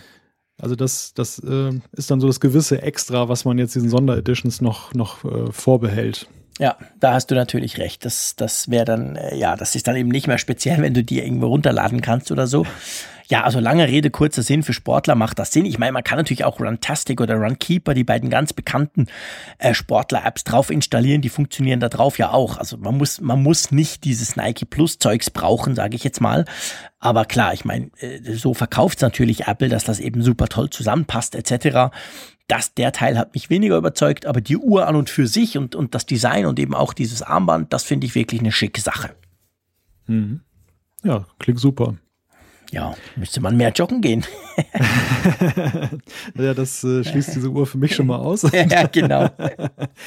Aber äh, uns rennt auch die Zeit ein wenig davon, uh, ja. wenn ich das mal so sagen darf. Und das ist eigentlich ein guter äh, Anlass oder eine gute Brücke, mal zum Feedback zu kommen, wo ich vielleicht einfach mal die erste Zuschrift vorlese. Schieß und da los. geht es auch um das äh, beliebte Thema MacBook Pro, da hat der Maurice über Twitter geschrieben, wie soll man in Apples Augen die Touchbar nutzen, wenn man als Pro mit externer Hardware arbeitet, Beispiel Display und Keyboard.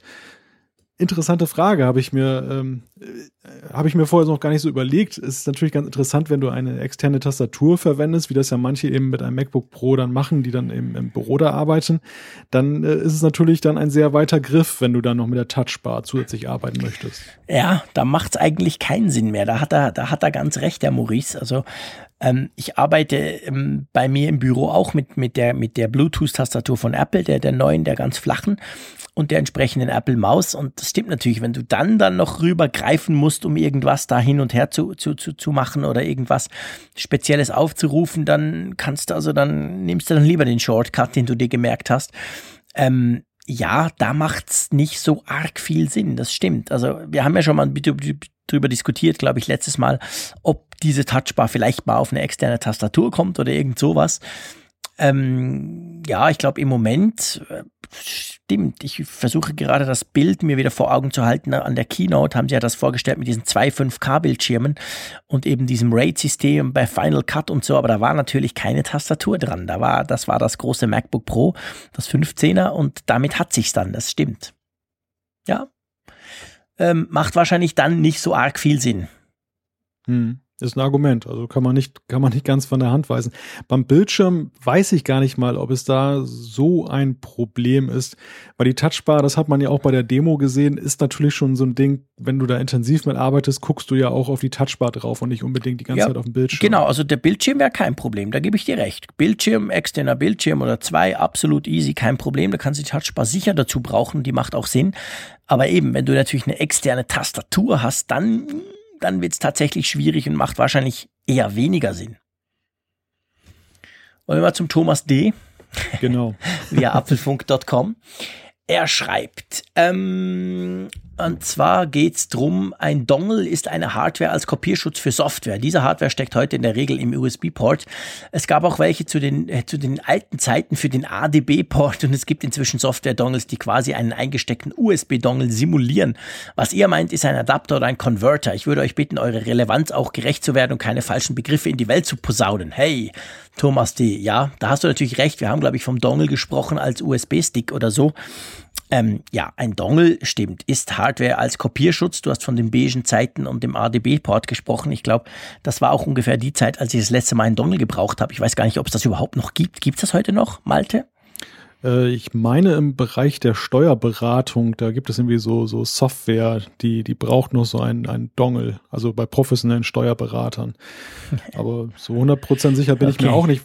Wobei dem noch hinzuzufügen wäre, wir haben noch eine weitere Zuschrift ganz aktuell zu dem Thema von Coxy 73, glaube ich, reinbekommen. Der hat äh, mal gegoogelt ähm, die ähm, Wortherkunft und die Bedeutungsentwicklung von Dongle und da ist es äh, zu unserer Ehrenrettung so, dass äh, der Begriff Dongle sich aber immer mehr breit macht, eben auch im Kontext eines Adapters. Also ich habe für mich beschlossen, ich werde jetzt wieder Adapter sagen, aber es ist eben so, dass wir da jetzt nicht ganz falsch lagen. Gerade im, im englischsprachigen Raum ist eben der Dongle schon mittlerweile akzeptiert eben als Adapter ähm, alle Diskussionen, die sich in der vergangenen Woche um das MacBook Pro rankten in der Sache, da war immer von Dongle die Rede. Dennoch, ich für mich möchte jetzt dann doch lieber wieder Adapter sagen, damit da eben gar keine Missverständnisse entstehen. Ja, ich werde wahrscheinlich weiterhin Dongle sagen, weil ich mir das gewöhnt bin. Aber ähm, guter Input, Thomas. Also du siehst, wir haben nicht so ganz unrecht, beziehungsweise es hat sich offensichtlich ein bisschen eingeschliffen.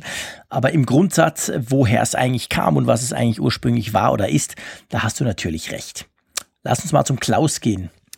Ja, Klaus hat uns über E-Mail geschrieben und er erinnerte uns an etwas, was in der Tat äh, im Nachhinein völlig untergegangen ist, aber im Vorfeld dann ja nochmal aufgekeimt ist als Gerücht, dass nämlich kein Wort über Apple Pay in Deutschland in der Keynote gefallen ist. Da, da kursierten Stimmt. dann doch ja in letzter Minute noch äh, viele Meldungen, auch mit Blick auf Support-Dokumente von Apple, die sich so lasen, als wenn eben da man schon die Unterstützung für Apple Pay in Deutschland vorbereitet hat. Und ähm, Klaus schreibt halt, mit dem iPhone 6 Plus äh, hatte ich mich schon darauf gefreut, zwei Jahre lang umsonst und jetzt mit dem iPhone 7 Plus schon wieder nicht nutzbar, muss ich feststellen, dass NFC verbaut ist, aber nutzlos. Was für eine Verschwendung auch in anderen Ländern. Greift doch mal das Thema auf, mahnt er. ja, Klaus, dann greifen wir es mal auf. Also Apple Pay in Deutschland. Du hast recht, es gab ja im Vorfeld, konnte man, glaube ich, die Webseite aufrufen, eine Zeit lang bei Apple.de, die, die, die zwar alles schon übersetzt und stand bereit und man man hat eigentlich gedacht, okay, jetzt kommt Apple ähm, Pay nach Deutschland. Da wurde dann nichts draus offensichtlich. Gut, das heißt nicht, ob es nicht vielleicht trotzdem noch kommt vor Weihnachten. Das wäre durchaus möglich. Ich weiß nicht, ob Apple einfach mal so eine Webseite übersetzt und das dann brach liegen lässt. Keine Ahnung. Ähm, aber du hast natürlich grundsätzlich recht. Es ist ein Grundsatzproblem, haben wir schon drüber gesprochen in, in einer der früheren Folgen, dass NFC halt im iPhone eigentlich nur für Apple Pay brauchbar ist und sonst für gar nicht. Ähm, ja, äh, ob es nutzlos ist oder nicht. Heute kaufst du ja System on a Chip, also das heißt, du hast ja nicht unbedingt irgendwie noch einen NFC-Chip, der da irgendwo rumlümmelt auf deiner Platine, sondern der ist meistens schon integriert ins Gesamtsystem und da spielt es dann nicht so arg eine Rolle, ob du den wirklich brauchst oder nicht. Für Apple ist es wahrscheinlich günstiger, wenn man das einfach mal einbaut, Punkt, auch wenn es dann nur in fünf Ländern gebraucht wird. Ich glaube, das spielt geldtechnisch keine Rolle. Ähm, aber ja, ich meine, Apple Pay, wir in der Schweiz haben es, nutzen es noch nicht extrem viele Leute. Da gab es jetzt neue Statistiken, das sind schon immer noch recht wenig, liegt aber auch daran, dass nur sehr wenige Kreditkartenhersteller das im Moment unterstützen. Die Schweizer Banken äh, wehren sich da noch ein bisschen dagegen. Aber definitiv ist eine praktische Sache, kann ich sagen. Also es ist wirklich super easy, vor allem mit der Apple Watch zusammen. Ist das schon schön und man hat so ein bisschen das Gefühl von Zukunft. Äh, ich würde mir schon auch wünschen, dass es nach Deutschland kommt. Oder wie siehst du das, Malte? Würdest du das einsetzen? Ja klar, ja klar. Ich warte da sehnsüchtig drauf. Gar keine Frage. Äh, dass Apple Pay spät kommt in Deutschland oder ob es überhaupt kommt, diese, diese Frage haben wir ja schon mal thematisiert und mhm. haben dort ja auch äh, kompetente Zuschriften bekommen von Leuten, die sich damit auskennen und uns die Probleme der Deutschen in Anführungszeichen genau benennen können. Mhm. Ich, ich würde aber ganz gerne etwas gegen äh, die Aussage von Klaus argumentieren, dass es jetzt eine Verschwendung ist, dass der mhm. NFC-Chip schon auf zwei Modellgenerationen drauf ist. Andersherum wird ja ein Schuh draus. Wenn Apple Pay tatsächlich irgendwann nach Deutschland kommt, dann ist ja schon die dritte möglicherweise Stimmt. Modellgeneration unterwegs von, von iPhones, die das schon unterstützt. Es war ja gerade am Anfang, als Apple Pay nur in den USA rauskam, ja alleine den Besitzern eines ganz neuen iPhones mhm. vorbehalten, das überhaupt nutzen zu können. und da ja nun am Anfang immer ein großer Rand ist, dauert, ja, dauert es ja auch, bis äh, sich dann Stimmt. die ersten da darüber freuen können, das mal nutzen zu können. Und dann ist es ja so, und das ist ja vielleicht auch gerade für den Problemfall Deutschland eine gute Sache, dass man eben den Nutzerkreis auch möglichst groß dann schon dann hat, wenn man sagt, jetzt drücken wir den Launch-Button und bieten das auch in Deutschland an. Also vielleicht wird ja so ein Schuh draus. Ich würde gar nicht mal sagen Verschwendung, ist einfach jetzt schade für alle, die das jetzt schon haben und gerne das gerne machen möchten. Ich zähle mich selber dazu. Jedes Mal, wenn ich an der Kasse stehe, denke ich auch, wie gerne würde ich jetzt mit meiner Apple Watch bezahlen oder mit meinem iPhone. Aber vielleicht hat sich ja der Pioniergeist ja dann irgendwann ausgezahlt und wir können das alle tun. Ja, das hoffe ich doch wäre auf jeden Fall definitiv sinnvoller und ich gebe dir recht, ähm, es macht natürlich auch nur dann Sinn, wenn es möglichst viele Gerätegenerationen unterstützen. Von dem her sind wir da auf guten Wegen. Der Matthias hat etwas ganz Spannendes geschrieben via Twitter, der Matthias Bäumer. Und zwar schreibt er Touchbar, hey, coole Sache, amazing, schreibt er, aber wie am iMac für Bluetooth 4 wahrscheinlich zu langsam, Bluetooth 5 oder USB oder gar nicht, Fragezeichen. Wir haben ja letztes Mal darüber gesprochen, wie cool das wäre, wenn es auf die Tastatur kommen würde. Ich war eher skeptisch. Ähm, aber die, da stellt sich natürlich schon auch die Frage. Ich meine, das sind schon ein paar Daten, die da hin und her gehen, oder? Hm, ja, ganz interessanter Einwand, den ich auch beim letzten Mal, als ich die große Fürsprache gehalten habe für die, für die iMac-Tastatur mit, mit äh, Touchbar, gar nicht bedacht habe es gibt ja einerseits die Variante, dass ähm, wir wissen ja, dass es ein kleines iOS-Device ist, jetzt mittlerweile eben mhm. wahrscheinlich im MacBook Pro, was da als Touchbar fungiert. Man könnte natürlich jetzt in der Funktastatur das einbauen, dann hat man aber natürlich wieder ein Akkuproblem, dass dann die äh, Tastatur nicht sehr langlebig äh, sein ja, würde. Definitiv. Das heißt, man müsste sie in einer Tour auf, aufladen, so wie die Apple Watch dann schon fast. Und ob das jedem schmeckt, ist die andere Sache. Oder aber man muss eine kabelbasierte Lösung machen, dann hat man das Akkuproblem aus der Welt geschafft geschafft. Und man könnte eigentlich auch komplett sagen, die Verarbeitung der ganzen Sachen findet dann im Mac statt. Wobei dann hast du natürlich wieder das Problem, dann brauchst du einen neuen Mac auch dazu. Also dann mhm. hat man nicht die Abwärtskompatibilität. Es macht schon sehr viel Sinn, das doch in der Tastatur abzuwickeln. Ja, definitiv. Ja, das, das sind schon, das sind, sind schon interessante Fragestellungen, die da jetzt damit mhm. kommen, mit, mit mhm. der Touchbar. Das, ja. äh, aber ich sag mal so, ich, ich habe ja hier ein Wireless Keyboard. Mhm. Ich mag das eigentlich ganz gerne, dass ich hier kein Kabel habe. Sehr ästhetisch. Aber wenn ich die Touchbar dafür haben könnte, würde ich auch ein Kabel wieder kaufen. da gebe ich dir recht, da, ich, da bin ich absolut bei dir. Das würde ich auch so machen. Okay, da würde ich dann gerne ein Kabel anschließen. Stimmt. Ja. Ja, bleibt abzuwarten, auch hier, was da kommt. Ähm, der Markus hat uns eine E-Mail geschrieben, gell? Markus schreibt, und ich habe nun eine Frage zur Watch in Verbindung mit dem Navigationsmodus. Ähm, er fragt, erhält man von der Uhr entsprechende Sprachkommandos oder gibt es ein sogenanntes Vibrationsmuster, das mir mitteilt, wie ich laufen muss? Und ähm, er teilt uns ferner mit, äh, Markus hatte uns schon mal geschrieben, dass er eben blind ist und dementsprechend dann auch die ähm, die äh, besonderen Features von iOS dann halt eben auch benutzt, die sich ihm dann bieten. Und äh, da ist es eben sehr schön, schreibt, dass unter iOS 10 es da auch einige Neuerungen gibt. Zum einen gibt es nun die Funktion, bei der man ganz einfach die Apps auf dem Homescreen anordnen kann. Das war zuvor Fummelarbeit. Und äh, weiter kann man nun die Sprachausgabe dazu bringen, Wörter korrekt auszusprechen. Und es sind auch zwei neue Stimmen dazu gekommen. Die eine heißt zur Freude von Markus, dann nehme ich auch noch Markus. Sehr cool. Sehr cool. Ja, lass uns mal ähm, das erste an, an, angehen. Ähm, ich muss sagen, dass ich meine Apple Watch immer auf lautlos gestellt habe, weil ich nicht will, dass die auch noch piepst und klingelt. Aber es ist so, bei der, bei der, im Navigationsmodus kriegst du ja haptisches Feedback. Und ähm, auch wenn ich natürlich zugegebenermaßen oft dann trotzdem auf die Uhr gucke, bilde ich mir ein, dass man irgendwie spürt, in welche, ob man jetzt rechts oder links abbiegen muss, oder? ja, ich frage mich da immer, ob ich Grobmotoriker bin, weil ich das irgendwie nicht so richtig herauslesen kann. Äh, sie, sie ist definitiv sehr eindringlich dabei, einem zu signalisieren, dass irgendwas passiert. Also dass jetzt ja, irgendwie eine Richtungsänderung da ist. Das ist auch ganz kurios, äh, wenn ich manchmal mit dem Auto unterwegs bin und ähm, die, die Apple Watch sich dann sozusagen aufschaltet auf die Navigation, die ich dann über Apple Maps laufen habe. Mhm. Und dann, wenn ich dann irgendwo auf der Autobahn abbiegen muss, dann klopft die mir da die ganze Zeit auf dem Arm rum und das auch intensiver. Also die, die genau. Ausfahrt genau. kann man dann gar nicht mehr verpassen. Ja, das stimmt, man, das ist nämlich ein Punkt, genau. Man merkt, man hat vorher quasi gesagt, ach du, langsam dann so.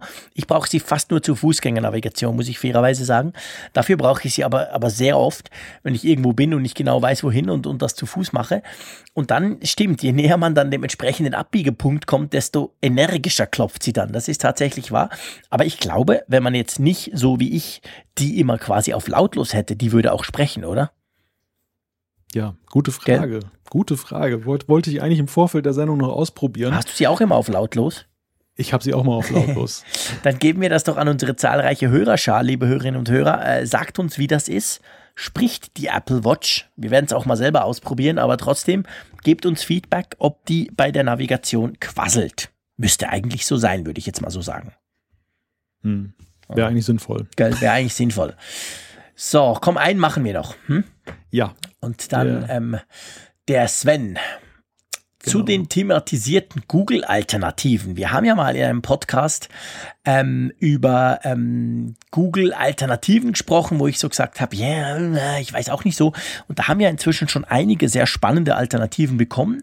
Der Sven hat jetzt noch eine zusätzliche, und zwar sagt er startpage.com, also startpage.com, verbindet die meisten Vorteile von Google kombiniert mit einer gewahrten Privatsphäre aus meiner Sicht optimal.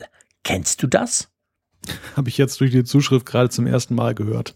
Ja, ich auch, habe ich noch nie gesehen. Bewirbt sich selber als die diskreteste Suchmaschine der Welt, ist, glaube ich, aber dann quasi selber auch auf Google drauf, oder? Genau, sie erhalten aktuelle Google-Suchergebnisse kombiniert mit wasserdichtem Privatsphärenschutz. Das tönt natürlich sehr cool. Sieht auch super aus, so, so, so ein Himmel quasi. Du siehst so ganz leichte Wolken und dann das, das übliche ähm, Fenster ja, spannend. Müsste man mal ausprobieren. Habe ich noch nie ausprobiert, werde ich aber auf jeden Fall definitiv mal tun. Von dem her an dieser Seite oder von dieser Seite, Sven, vielen Dank. Das war ähm, spannend. Startpage.com. Kannte ich überhaupt nicht. Also ist in dem Sinne keine Google-Alternative, sondern eigentlich eher ein eleganter Weg, Google zu nutzen. Ohne, eigentlich eine Art Anonymisierung Google, von Google, genau, sage ich mal. Seine Daten ausliefert dann. Genau, genau. Ja. Und darum ging es ja aber vor allem auch, also wie viele Zuschriften haben ja gesagt, eben, ja, wir brauchen Google nicht wegen den Daten, nicht weil Google schlechte Resultate bieten würde. Ich glaube, das, das sagt niemand. Aber ähm, eben, man, man, man muss halt ziemlich viele Daten oder man gibt sehr viele Daten preis und wer das nicht möchte, der könnte zum Beispiel mal startpage.com probieren. So, ich glaube, wir probieren mal langsam zum Ende zu kommen von dieser ja. Folge, oder? Aber wir haben ja Ei, noch ein paar Spender, die wir mal wieder nennen Das Beste müssen. zum Schluss. genau. Genau, genau. Ja, stimmt. Das haben wir nämlich äh, letztes Mal ein bisschen vergessen. Ähm, tut uns leid, ihr habt nämlich überhaupt nicht vergessen, uns zu spenden, was uns extrem freut nach wie vor. Und ich schlage vor, wir lesen doch mal einfach los. Leg mal los, lieber Malte. Ja, erstmal eine kleine Korrektur, denn ich hatte beim letzten Mal, als wir die Namen vorgelesen haben, äh, einen Buchstaben unterschlagen. Es ist Mike Aurich, der uns gespendet hat und nicht Mai, Mike Aurich. Danke, Mike, für deine Spende. Ja, super. Dann vielen Dank, Felix Lapornik. Holger Gernhäuser. Lorenz Maribel denke, das ist eine Firma, die NetSoul ja. Limited aus Thailand. Genau, die hat uns auch gespendet. Das war super klasse. Dann der Meisam Haddadi. Ich hoffe, ich spreche das richtig aus, sonst sei mir das bitte verziehen. Dann Thomas Malzer. Reinhard Preuß. Manfred Brummer. Holger Kröni. Sven Vollhardt. Matthias Hönig. Kai Söder. Christine Meyer zu Siederdissen und Roger Zehnder. Ich hoffe, ich Der Roger Zehnder, genau, das ist, glaube ich, ein Schweizer, den kenne ich sogar. Ja. Ähm, auf jeden Fall ganz herzlichen Dank. Auch bei Flatter kam wieder einiges rein. Auch da ganz herzlichen Dank. Freut uns wirklich riesig. Ähm, wir gehen damit nicht irgendwie dick essen. Wir legen das mal auf die Kante und können dann ab und zu auch nicht nur natürlich das ganze Hosting etc. zahlen, sondern auch ab und zu mal bei Apfelfunk etwas äh, verbessern oder so. Der Malte ist da immer ganz fleißig, auch im Backend am Schrauben, um uns quasi die Arbeit auch leichter zu machen, während dem Podcast unsere ganzen Scripts etc. Also eine super Sache, freut uns wirklich riesig und ich finde, das ist die beste Art, diesen Apfelfunk Nummer 35 aufzuhören. Drum von meiner Seite aus ganz herzlichen Dank. Habt ihr uns wieder zugehört? Ich hoffe, ihr hört uns auch nächste Woche noch zu, dann natürlich wieder am Mittwoch und von meiner Seite sage ich einfach Tschüss aus Bern. Ja, Tschüss aus Wilhelmshaven.